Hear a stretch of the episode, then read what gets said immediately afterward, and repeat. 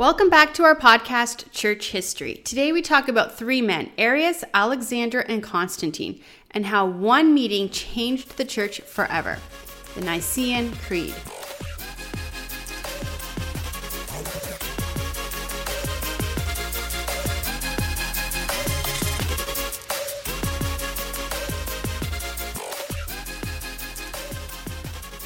For the first time in history, the church had total freedom even more than freedom, the church was respected and even given power in the Roman government.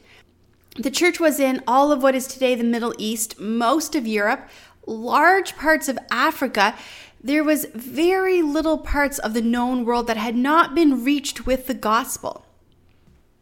The church did things differently in different parts of the world as culture was different, but its key structure and doctrine, the church was supposed to be unified. This is what was called the Catholic Church or the Universal Church. But from the very start, Satan had attacked the church with false doctrine. With freedom coming to the church, the attack of false doctrine grew and almost destroyed the church. Constantine is now the leader of Rome and has claimed Christianity as his own. Most people believe that Constantine made Christianity the state religion, but this is actually not true. His son would after he died, but Constantine did not.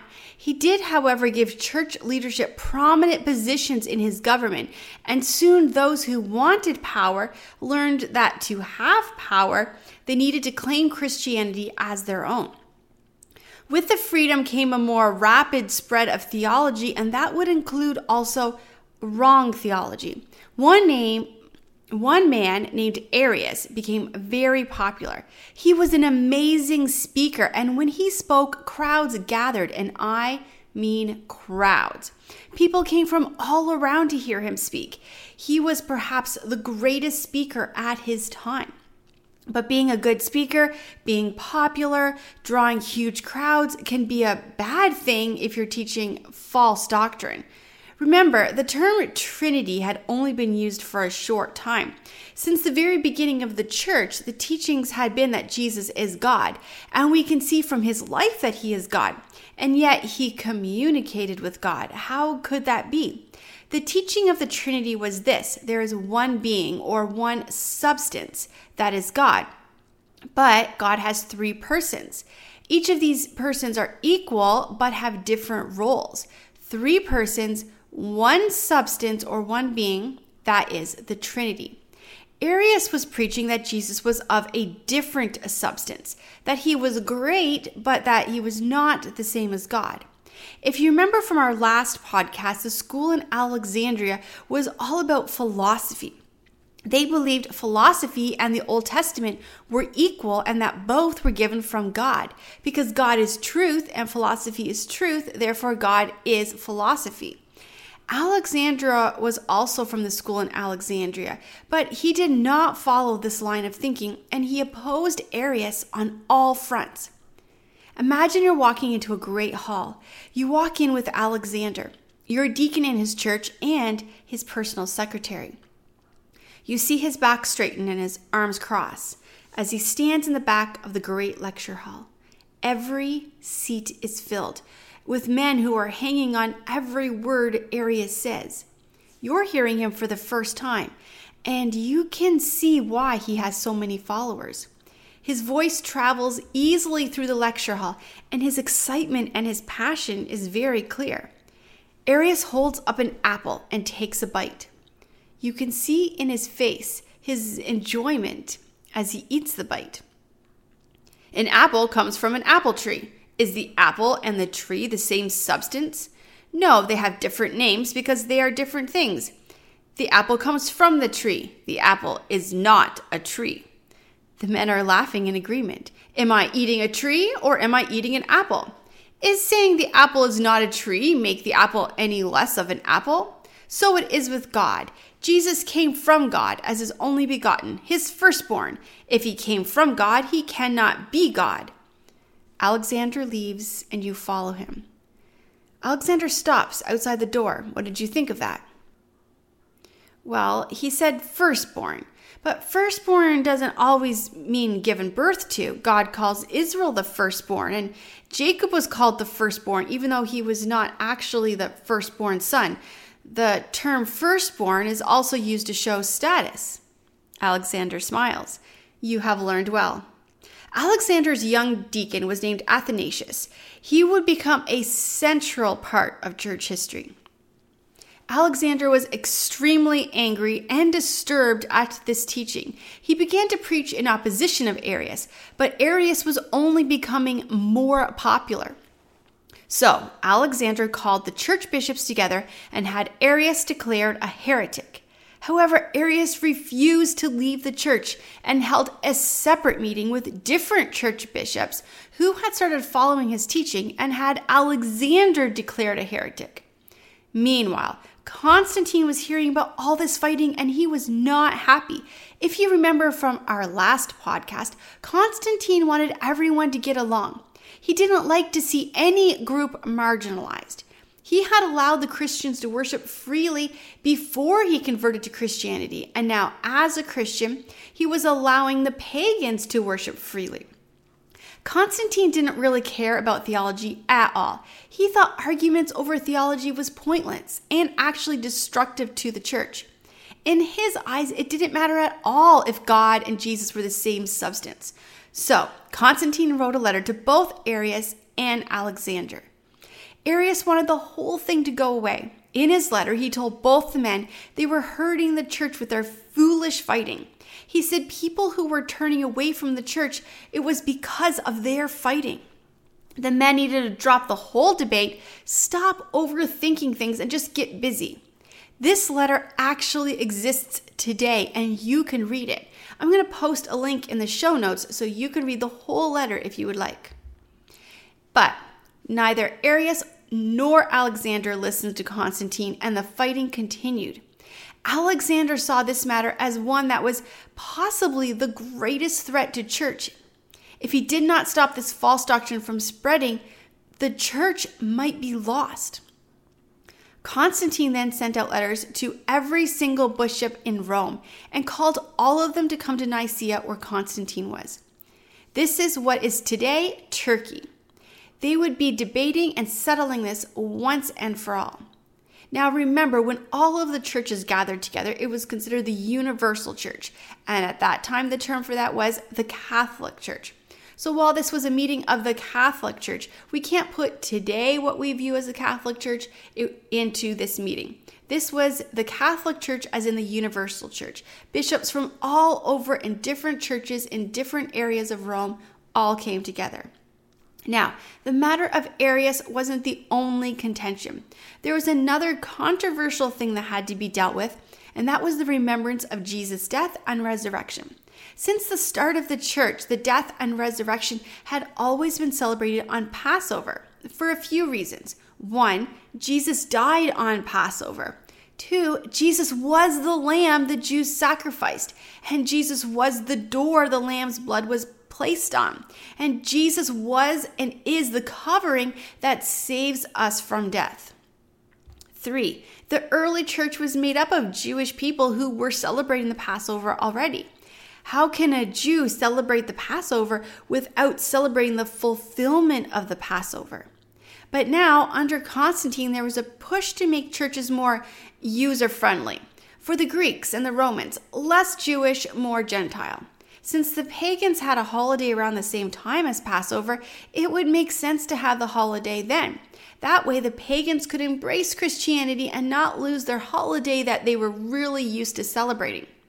Now, the pagans were celebrating Ishtar, the goddess of fertility and sex. Constantine thought it would be easier for the pagans to move from Ishtar to Easter than to lose their holiday altogether and adopt a Jewish holiday of Passover. So, Easter and the question of Jesus' deity. This is what was going to be decided. It's June, year 325. You're standing next to Alexander again as bishops enter the large lecture area where the meeting will be held. Bishops have traveled very far for this meeting. You could cut the tension in the room with a knife. Men are looking at one another, wondering if the man next to them falls with Alexander or Arius. Then a man enters with only one arm. He's a bishop who was tortured for the name of Jesus before Constantine took control. You look at him and you're reminded the very fact that this meeting can even take place is in itself a miracle. You might be fighting false doctrine, but you're fighting it in the open. Constantine is in the room.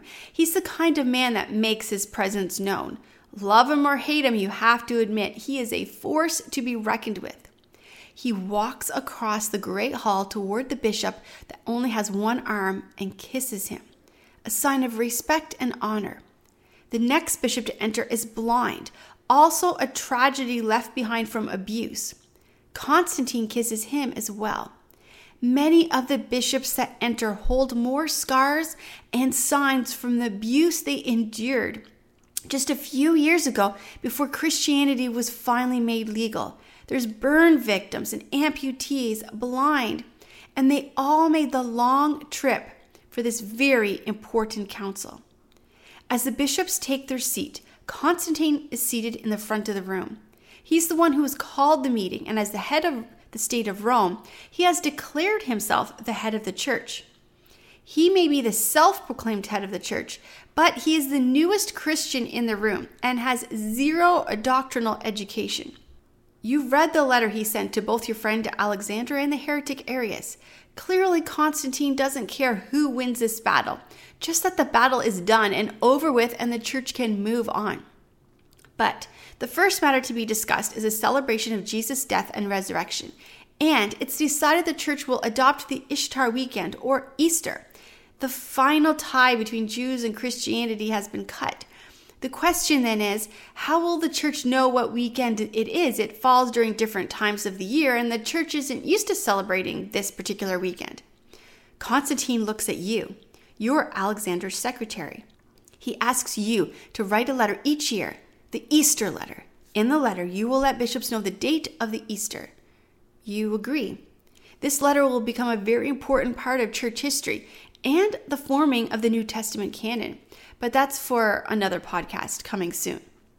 Then comes the main argument Is Jesus God? Arius stands and speaks. You are once again shocked at how well he articulates his point of view. He may be a heretic, but he is a very gifted speaker.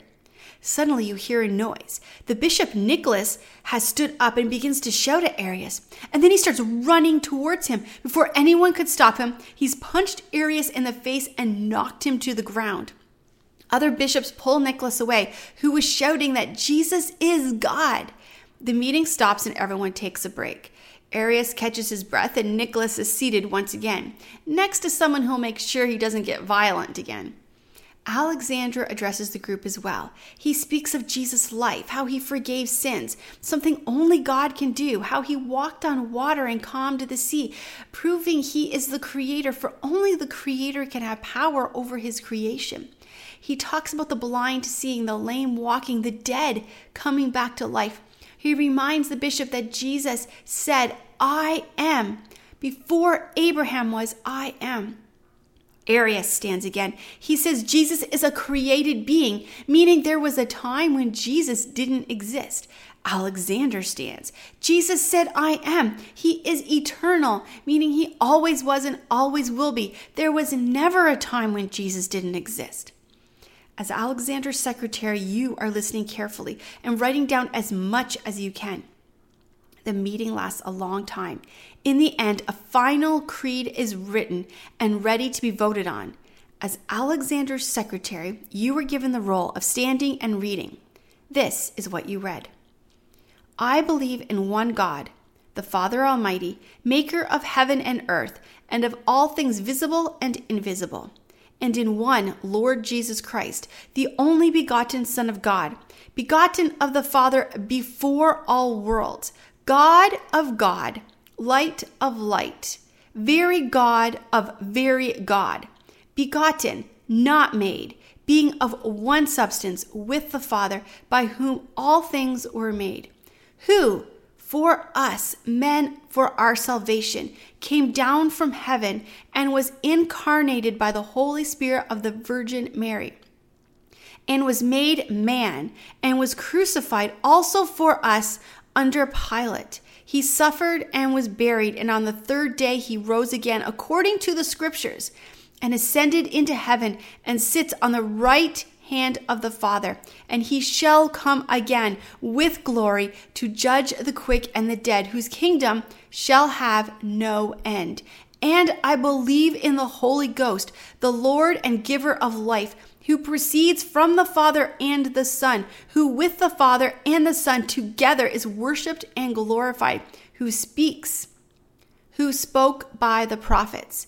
And I believe in one holy Catholic and apostolic church. I acknowledge one baptism and I look for the resurrection of the dead and the life of the world to come. Amen.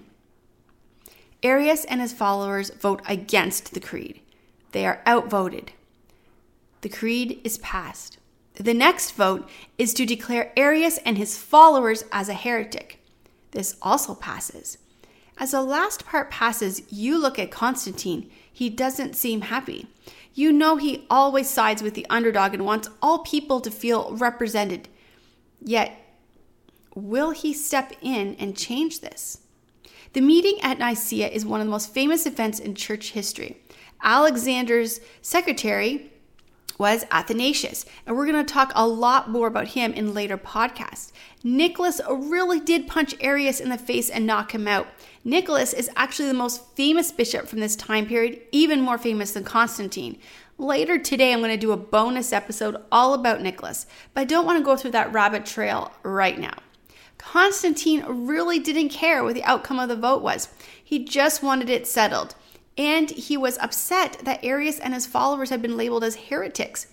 He declared a pardon for any bishop who had been declared heretic at this meeting. The vote had come, and the bishops returned to their church with their new creed, but the heresy wasn't over. Arius didn't have a church pulpit to preach from anymore, but that didn't stop him from writing and speaking in public he began a new teaching. He said Jesus had come to tell us about the kingdom, but Constantine was God's vessel to bring the kingdom in. Jesus was not God, but a vessel, and Constantine is not God, but a vessel. Arius was putting Constantine in the same category as Jesus. When Alexander heard this new teaching, he began to preach that the empire was part of the church, but not the head of the church. Constantine was equal with all of his brothers and sisters in Christ, but he was not equal with Christ. Arius then said that Alexander was not loyal to Rome or the throne. How dare you say you're equal to Constantine? With this new argument, Constantine sided heavily with Arius. He was a very proud man and he liked the idea of hearing preaching that he was God's vessel being used to bring in God's kingdom. Soon, Constantine was giving Arius jobs in the government and having Arius as counsel to the throne. When Constantine, who still considered himself head of the church, ordered Arius be reinstated as a bishop and his church given back to him. It's the night before Arius is to arrive at his church to preach his first sermon, reinstated as bishop. It's a cold, dark night. You enter the church and you hear sobbing. You move slowly and quietly to the front of the church where you see your good friend Alexander laying face down on the ground towards the altar. He is sobbing and he is praying. You hear him speak God, take me away. Don't let me be here to watch, to hear this heresy come into the church. Don't let me be part of this church when you condemn. Don't let me be part of this church when you condemn us. Don't let me perish with the church. Or stop Arius from entering and speaking even one word. If you love your church, take Arius away unless heresy enters through the door with him. The next morning, crowds have all gathered. There are men blowing trumpets as a parade makes its way through the streets towards the church. Arius's followers have all come in excitement that their great leader will once again stand in the pulpit. Someone who didn't know what was happening would think a great king had come to town. But a closer look at Arius would show a man in extreme pain. He had awoken with a stomach pain, and as the day wore on, the pain was growing. They were not at the church yet, but Arius called for the parade to pause. He then ran to a nearby building to relieve himself. But he fell over dead and was found in a pool of his own blood.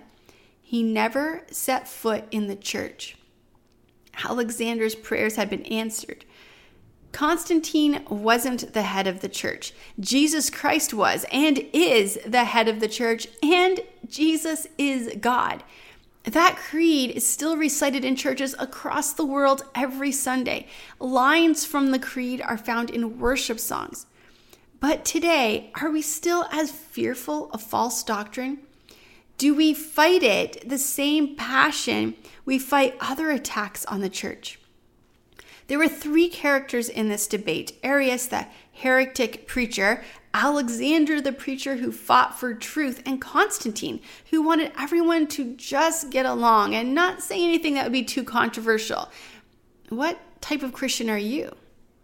Or another question what type of church do you belong to? Do you go to an Arius church that's teaching heresy an Alexander church preaching the truth, or a Constantine church that just wants to make things as easy as possible for people to come into the church and feel comfortable and wants nothing controversial spoken from the pulpit. If you attend a church that ignores Jesus or outright teaches he's not God, you attend an Arius church. If you attend a church that hands out surveys in the community to ask unbelievers what they want to see in a church, or holds events that have nothing to do with Jesus Christ as a way of PR in the neighborhood, or who refuses to teach anything that might be controversial, even if that means never preaching full books of the Bible, then you're in a Constantine church. If you attend a church that calls sin sin and preaches Jesus is God and the only way to heaven and preaches the Bible cover to cover, even if some of the books are kind of hard to understand and might be controversial, then you're in an Alexander church. So, what are you? Are you Arius, Constantine, or Alexander? Be an Alexander. For more podcasts, blogs, and videos, check out my website, lauraleesiemens.com.